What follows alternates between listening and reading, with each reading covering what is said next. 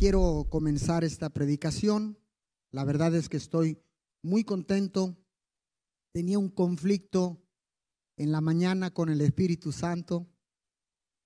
Le preguntaba qué era lo que quería hablar, qué era lo que quería compartir con toda la iglesia y con todas las personas que se conectan alrededor del mundo. Y al final me dio una respuesta y esto fue lo que me dijo. Así que si usted es de los que apuntan, este es el título de la predicación. ¿Es correcto sentir miedo? Vuelvo a repetir. ¿Es correcto sentir miedo? Escuche bien. En estos tiempos de crisis, tiempos difíciles, tiempos donde las economías han sido colapsadas en todo el mundo, situaciones muy difíciles para algunos, y creo que todos hemos estado siendo probados en este tiempo. Entonces, ¿es correcto sentir miedo? Primero que nada, déjeme decirle qué es lo correcto. Mejor le voy a decir lo bueno en su vida y en mi vida. Lo bueno es el resultado de lo correcto. Vuelvo a repetir. Lo bueno es el resultado de lo correcto. Lo malo es el resultado de lo incorrecto. Así, por encima, llanamente, le puedo ilustrar el resultado de lo que es correcto y de lo que es incorrecto. Ahora, ¿qué dice Dios respecto al miedo? ¿Qué dice Dios en su palabra respecto a que si es correcto sentir miedo o es incorrecto? Vaya al libro de Segunda de Timoteo, capítulo 1, versículo 7. Le leo en la traducción del lenguaje actual. Porque el Espíritu de Dios no nos hace cobardes. Ok, quiero parar ahí. En la versión que usted conoce dice, porque Dios no nos ha dado un espíritu de cobardía. En algunas versiones dice que no nos ha dado un espíritu de temor. ¿Está acá conmigo? En esta versión dice, porque el Espíritu de Dios no nos hace cobardes, se lo he enseñado acá. Si Dios no nos da la cobardía, el temor y el miedo, entonces alguien más nos lo está dando, o nos lo está metiendo, o nos lo está inculcando, o nos lo está trayendo a nuestra mente. Y ese alguien se llama Satanás. ¿Ok? Entonces, dice, porque el Espíritu de Dios no nos hace cobardes. Ahora, no somos cobardes por sentir miedo. De eso nos estaba hablando la palabra de Dios aquí en 2 de Timoteo. No estaba hablando de que la cobardía, escuche bien, que no somos cobardes por sentir miedo.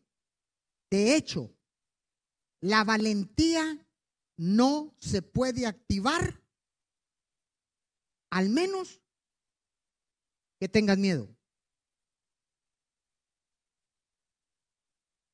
O que te sientas asustado. Escúcheme bien. No somos cobardes por el hecho de sentir miedo. De hecho, la valentía no se va a manifestar. Y no se va a poder activar la valentía que hay en nosotros, al menos que sientas miedo. Parece que se contradice la palabra, ¿verdad? Ahora, La valentía es hacer aquello que te da miedo hacer. Vuelvo a repetir. La valentía es hacer aquello que te da miedo hacer, sin dejar que el miedo, gobierne tus decisiones. Mucho ojo en esto. Al menos, escuche, no debemos dejar que el miedo gobierne tus decisiones y mis decisiones. Ahí está el secreto. Sentir miedo es correcto, sí es correcto. Lo incorrecto es dejar que ese miedo o esa cobardía o ese temor gobierne tus decisiones. Ahí mismo en 2 de Timoteo, en el mismo capítulo 7, dice: al contrario, nos da poder para amar a los demás. ¡Wow! Mire esto. Nos da poder para amar a los demás. Escuche, ¿por qué se nos es tan difícil amar a los demás? Porque Dios sabía.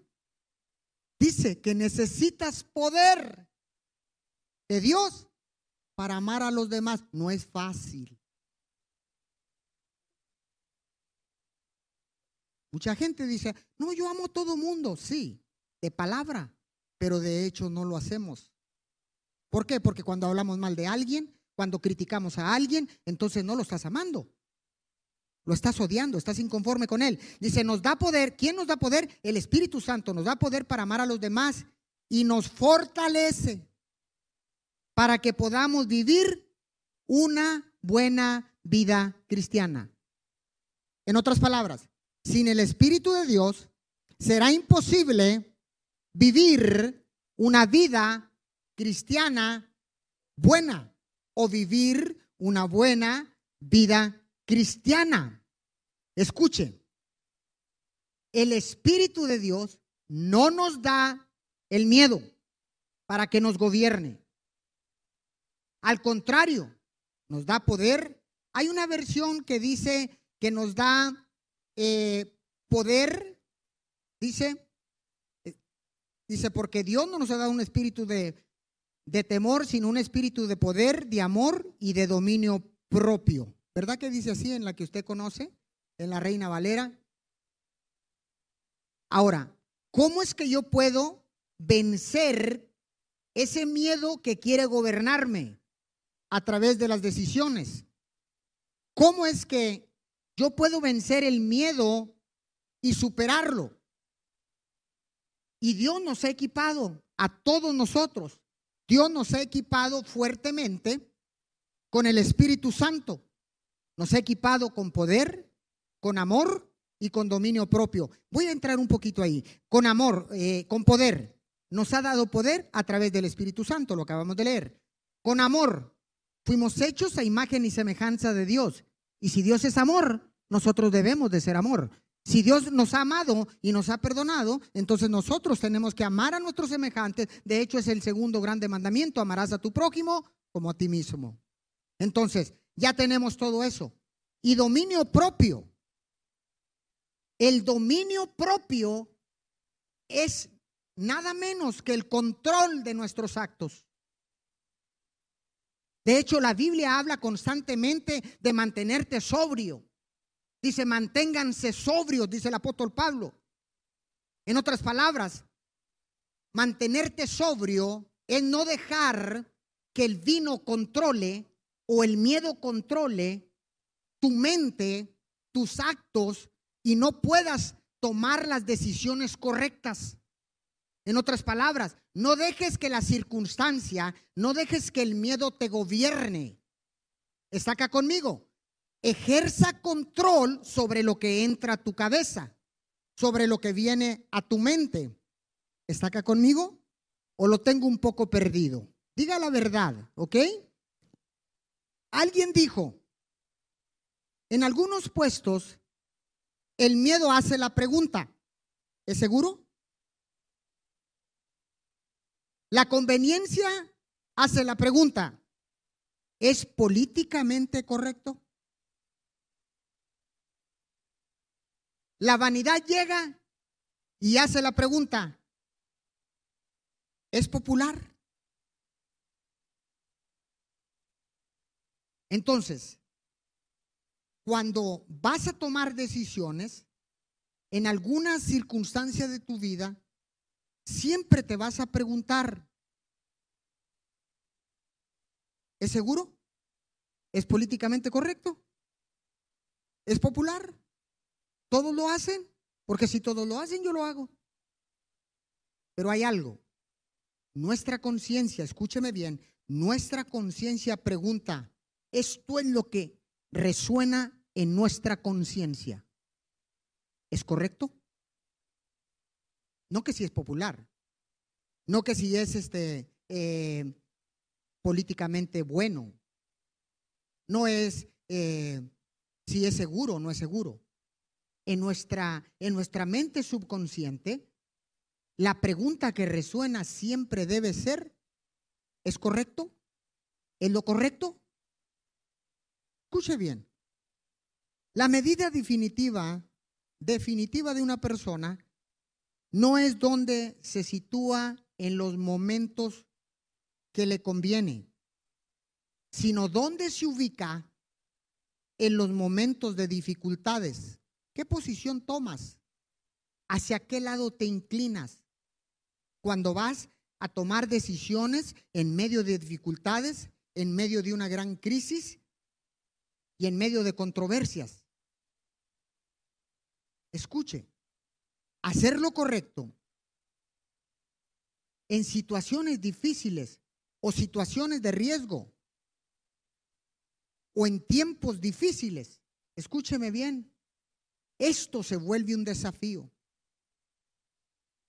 Es más, es un enorme desafío tomar decisiones en momentos difíciles, en momentos de crisis, en situaciones difíciles, en momentos cuando la crisis golpea nuestros bolsillos, cuando la enfermedad toca la puerta de nuestra casa. Es un desafío. Ahora, todos sabemos que hay elecciones correctas e incorrectas. Todos hemos tomado decisiones correctas o hemos elegido hacer lo correcto o hacer lo incorrecto. Pero mire, hay muchos términos inventados, tales como inapropiado, contraproducente. Son términos inventados por el hombre. Son esfuerzos por evitar el simple hecho ético de que hay una forma de proceder correcta y otra forma de proceder incorrecta, y nada más. Pero cuando empezamos a jugar con nuestros pensamientos, pensamos si lo que voy a hacer es inapropiado o si es inconveniente. Eso no es lo importante. Es más, son palabras inventadas para justificar nuestras decisiones y así poder decir: oh, pues es que la circunstancia me obligó a tomar una decisión incorrecta, pero mi intención nunca fue ser inapropiado, nunca fue que esto fuera a contraproducir algo en mi vida o en tu vida. Eso es querer justificar el error de tomar una decisión incorrecta. Ahora, cuando enfrentamos situaciones difíciles, siempre tenemos que hacernos la pregunta: ¿qué es lo correcto? Eso es la pregunta que usted y yo nos debemos de hacer. ¿Qué es lo correcto? Y después, la segunda pregunta que nos debemos de hacer: ¿cuál es la mejor manera de hacerlo? ¿Cómo lo haría Jesús? ¿Cómo dice la palabra que es? No si es conveniente, no si es inconveniente, no si es contraproducente, no si me va a traer algo. No. Nosotros debemos de hacernos la pregunta, ¿es correcto conforme a la luz de su palabra? ¿Es correcto? ¿Jesús lo haría?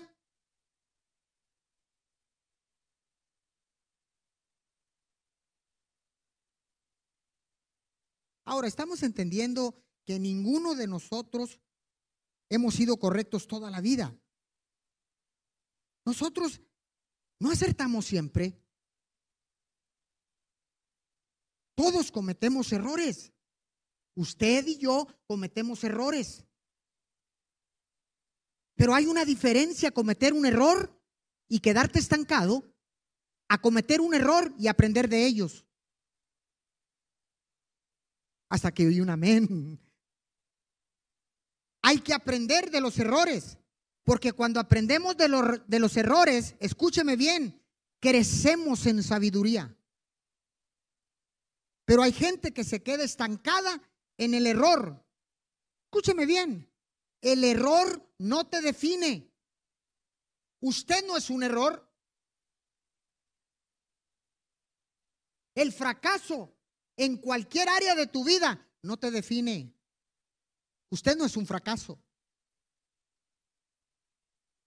Usted, tú que me estás viendo, eres un hijo de Dios. Y hoy yo te vengo a decir, levántate como un poderoso gigante, levántate como un hijo de Dios, porque el error que hayas cometido no define quién eres tú, no define quién soy yo, no define quiénes somos nosotros. ¿Alguien puede decir amén a esto? Hay gente que vive atado al error que cometió por años y años, atado al error que cometió. Yo te vengo a decir de parte del Espíritu de Dios que el error no define tu vida ni define mi vida. Usted no nació por error, usted nació con un propósito divino. ¿Alguien puede decir amén a esta palabra? Usted no nació por error, usted nació con un propósito divino, hecho a imagen y semejanza de Dios, hecho a imagen y semejanza de Dios. Entonces, ¿por qué es que nos quedamos clavados en el error? Para que todo esto cambie nuestra vida, tenemos que cambiar nuestra manera de pensar para que entonces pueda cambiar nuestra manera de vivir. Usted y yo no podemos seguir atados a la dificultad. Usted y yo no podemos seguir atados al fracaso. Usted y yo no podemos seguir atados al error. Usted y yo tenemos que cambiar nuestra manera de pensar para que cambie nuestra manera de vivir. Y cuando cambie nuestra manera de pensar, cambiará nuestra manera de vivir. Y cuando cambie nuestra manera de vivir, afectaremos a todos los que están alrededor nuestro. ¿Cuántos quieren afectar a su familia? ¿Cuántos quieren afectar y decir yo tengo miedo? Claro que he tenido miedo. ¿Usted cree que el apóstol Pablo no tenía miedo? ¿Usted cree que el apóstol Pedro no tenía miedo? Todos tenían miedo, pero nunca permitieron que el miedo los gobernara. Yo te vengo a decir en esta mañana, no permitas que el miedo te gobierne. ¿Es correcto sentirlo? Claro que es correcto. Lo que es incorrecto es dejar que gobierne. Ahora, ¿por qué le digo esto? De cambiar nuestra mente, porque nuestra mente es el campo, escuche, es el campo donde se siembran las semillas, los pensamientos, en nuestra mente. Ahora, la pregunta es, ¿qué estás permitiendo que nazca o crezca en tu mente? ¿Qué pensamientos permites que enraicen en tu mente? ¿Son pensamientos buenos? ¿Son pensamientos malos?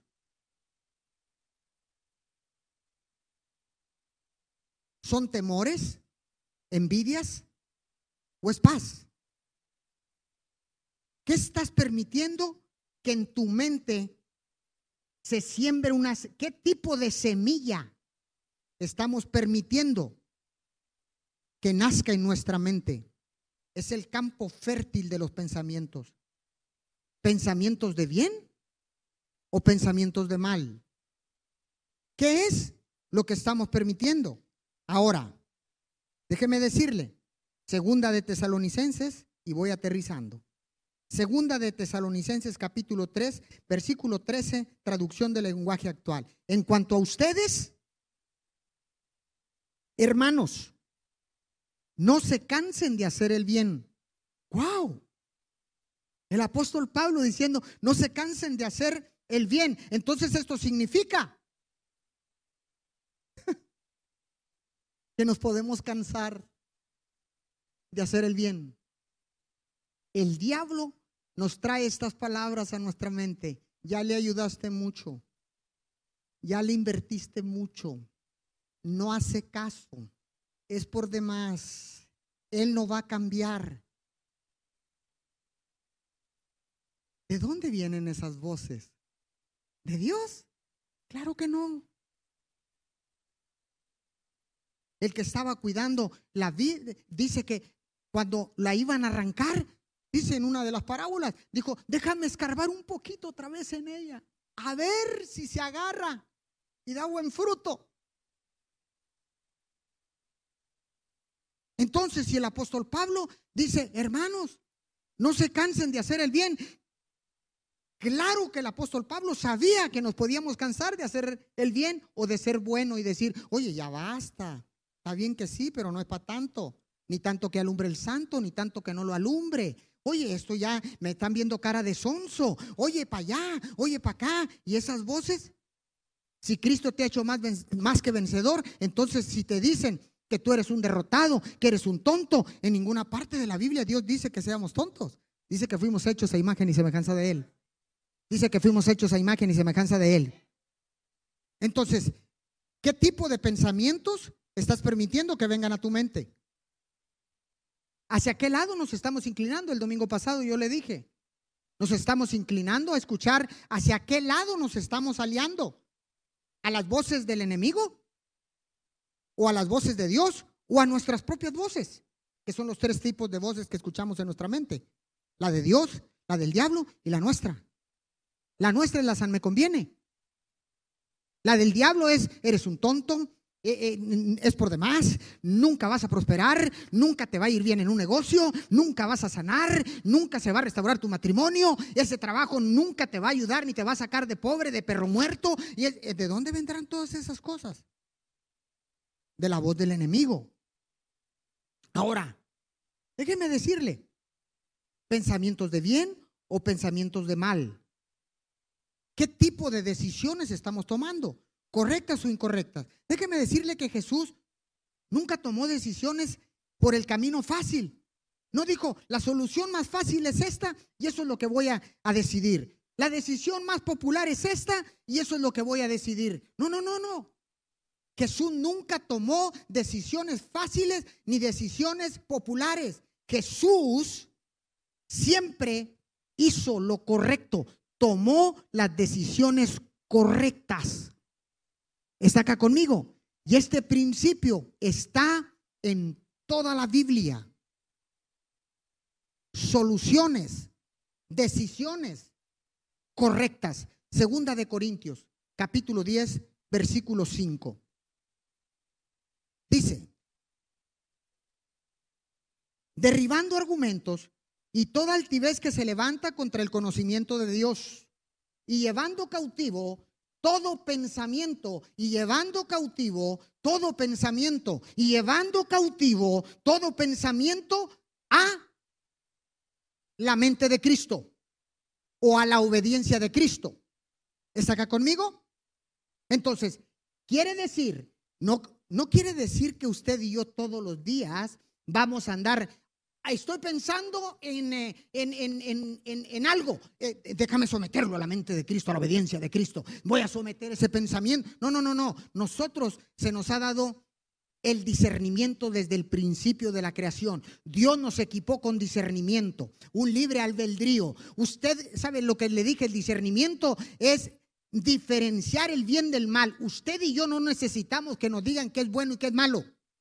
Entonces, cuando usted venga un pensamiento malo, Es ahí donde usted y yo tenemos que someter ese pensamiento a la mente de Cristo, a la obediencia de Cristo. Entonces, y también cuando escuches tu propia voz que se quiere autoagraciar, autocompadecer, esa voz usted la tiene que tomar y someterla al pensamiento de Cristo, a la obediencia de Cristo. En otras palabras, lo tiene que tomar ese pensamiento, agarrar ese pensamiento, llevarlo cautivo. Escuche bien. Lo que Pablo está diciendo es: toma el pensamiento, mételo en una cárcel, o sea, aprende ese pensamiento, llévalo a la obediencia de Cristo. Y cuando lo lleves ahí, Dios te va a contestar si es bueno o es malo. Ahí está la base, iglesia. Filipenses 4:7. Estoy terminando. Y la paz de Dios que sobrepasa todo entendimiento, y la paz de Dios guardará vuestros corazones y vuestros pensamientos en Cristo Jesús. Escuche, cada vez que tomamos los argumentos, todo lo que se levanta en contra de Dios, todo lo que se levante en contra de Dios tiene una procedencia. Todo pensamiento que se levante en contra de Dios, hay alguien atrás de ese pensamiento, y ese alguien se llama Satanás. No te levantes todos los días a la oración. No tienes que venir todos los domingos a la iglesia. Oye, ¿sabes qué? Tú te mereces descansar. Tú trabajas toda la semana. Tú te mereces descansar. El domingo quédate tirado. ¿A poco crees que yo no quiero quedarme tirado? De levantarme todos los días a las 4 de la mañana. ¿Usted cree que yo no me quiero quedar acostado? ¡Claro que quiero!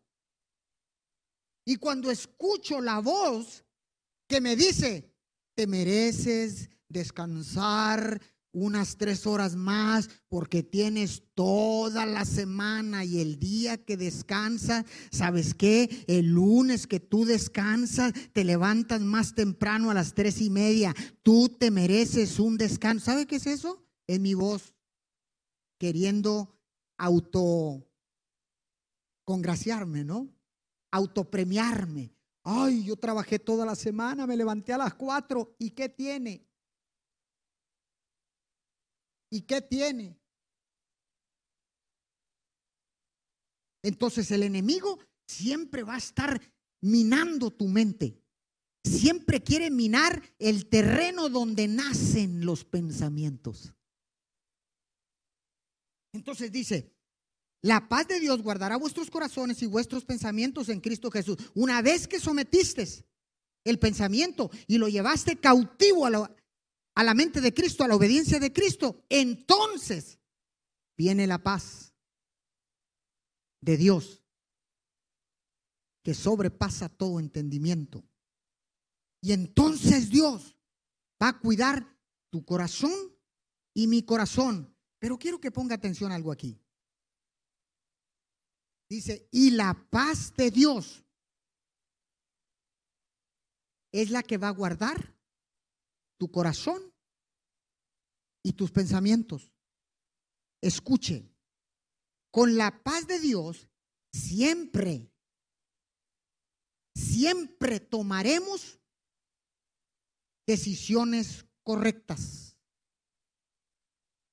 Con la paz de Dios siempre tomaremos decisiones correctas.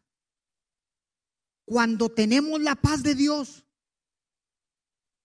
podremos desenmascarar y podremos usar el miedo para mostrar nuestra valentía y tomar la decisión correcta. Apunte este principio y estoy terminando. Lo correcto es lo que agrada a Dios. Lo bueno es lo que agrada al hombre, Entonces, lo bueno es el resultado de hacer lo correcto. Eso lo vuelvo a repetir. Lo correcto es lo que agrada a Dios. Lo bueno es lo que agrada al hombre. Entonces, lo bueno es el resultado de hacer lo correcto. ¿Cuántos quieren hacer lo correcto? ¿Sabe cuál es el problema que tenemos? Que queremos hacer primero lo bueno en vez de hacer lo correcto. Y lo bueno es el resultado de lo correcto. Si lo que hicimos no fue bueno, entonces tomamos la decisión incorrecta. Y regreso. ¿Es correcto sentir miedo? Sí, es correcto sentir miedo.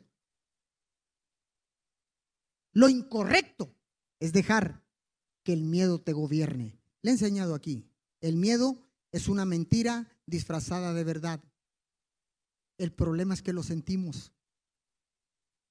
Yo no sé si me estoy explicando. O sea, hay gente que dice, y en el nombre de Cristo yo no tengo miedo. Yo sí. Y cuando hay alguien más sensible, dice, yo siento un poquito de miedo, pero en el nombre de Jesús. Yo digo, yo siento mucho miedo.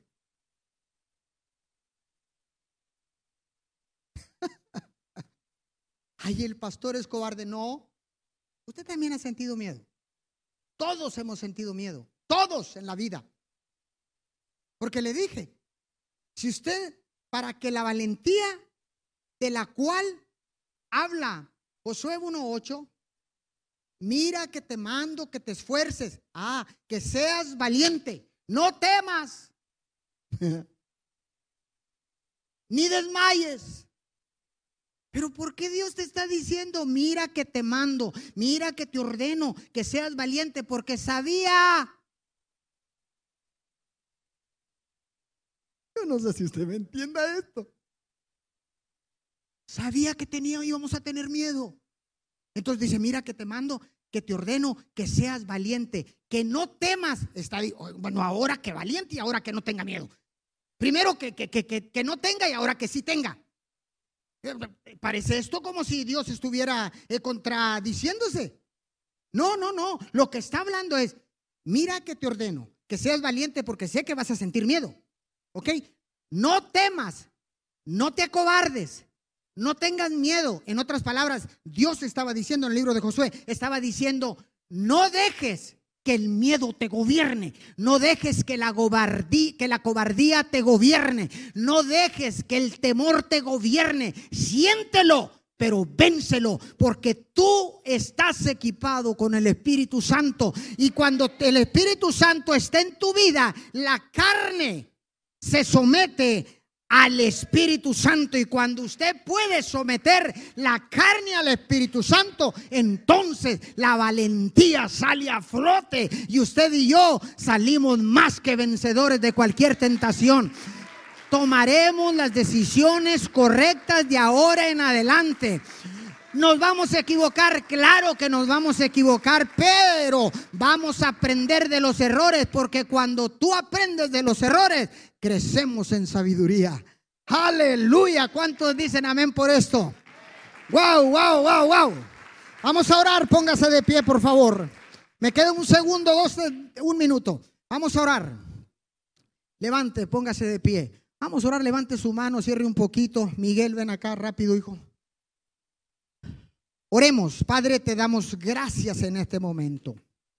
Señor, ayúdanos para cuidar nuestra mente, el campo fértil donde se siembran las semillas de cada pensamiento. Señor, a detectar los pensamientos malos que puedan venir a nuestra vida y desarrancarlos, Señor. Desenraizarlos, Señor, de nuestra mente. Señor, llevamos cautivos todos los pensamientos malos que vengan. Los llevamos cautivos a la obediencia de Cristo. Señor, queremos hacer lo correcto. Tú que estás conectado allá en tu casa, Levanta tus manos y dile: quiero hacer lo correcto. Quiero someter todo pensamiento que venga del enemigo a la mente de Cristo, a la obediencia de Cristo, para poder hacer el bien, Señor. Porque ahora entiendo que el bien es el resultado de hacer lo correcto, Señor. Es el resultado de hacer lo correcto. Gracias, Señor, porque nuestro modelo a seguir, a quien debemos imitar, es a Jesús, tu Hijo amado, para hacer lo correcto. No lo fácil, Señor, no lo popular, papito Dios, sino lo correcto. Porque Cristo, cuando caminó por esta tierra, Señor, siempre hizo lo correcto. Tomó las decisiones correctas. Nunca buscó el camino fácil. Nunca buscó lo que era popular. Señor, Jeremías, el profeta llorón, Jeremías tuvo que enfrentar la situación difícil tanto en la iglesia como en el gobierno. Y aprendió a ser obediente y a tomar decisiones correctas. Padre, te damos gracias en este momento, porque ahora sé que lo correcto es lo que agrada a Dios. Lo bueno es lo que agrada al hombre. Entonces, lo bueno es el resultado de hacer lo correcto. Hoy en este día, Señor, te damos todo honor y te damos toda gloria en el nombre de Jesús. Y declaramos que tu palabra ha sido sembrada en nuestra mente, bajará al corazón, cobrará vida en nuestra vida y se hará real en nuestra vida. Padre, muchas gracias, porque ahora entiendo que debo llevar cautivo todo pensamiento, toda voz del enemigo, toda voz nuestra. La tengo que llevar cautiva, aprenderla, Señor, y llevarla cautiva al pensamiento de Cristo, a la obediencia de Cristo. Muchas gracias, papito Dios, porque me has equipado con el Espíritu Santo. Me has dado poder a través de tu Espíritu Santo. Nos has hecho imagen y semejanza tuya, Señor, y tú nos has amado. Por eso enviaste a tu Hijo amado, porque así dice tu palabra: porque yo los amé primero que ustedes a mí, por eso son salvos. Gracias, Señor, porque me has equipado con ese amor incondicional, ágape, transparente, Señor, y que tenga dominio propio. Tú has dado dominio propio a mi vida, Señor, que yo tome el control. Tome el control, Señor, de todos los pensamientos que vengan a mi mente. Padre, hoy me niego en el nombre de Jesús. Me niego a permitir que toda semilla del mal nazca en mi pensamiento, en el nombre de Jesús. Hoy desenraizo toda palabra de mal y no de bien que haya permitido yo germinar en la mente de mi vida, en el nombre de Jesús. Renuncio, dígale: renuncio a todo pensamiento. Dígalo: renuncio a todo pensamiento malo que haya permitido germinar en el terreno fértil de mi mente. Todo pensamiento hoy lo llevo cautivo.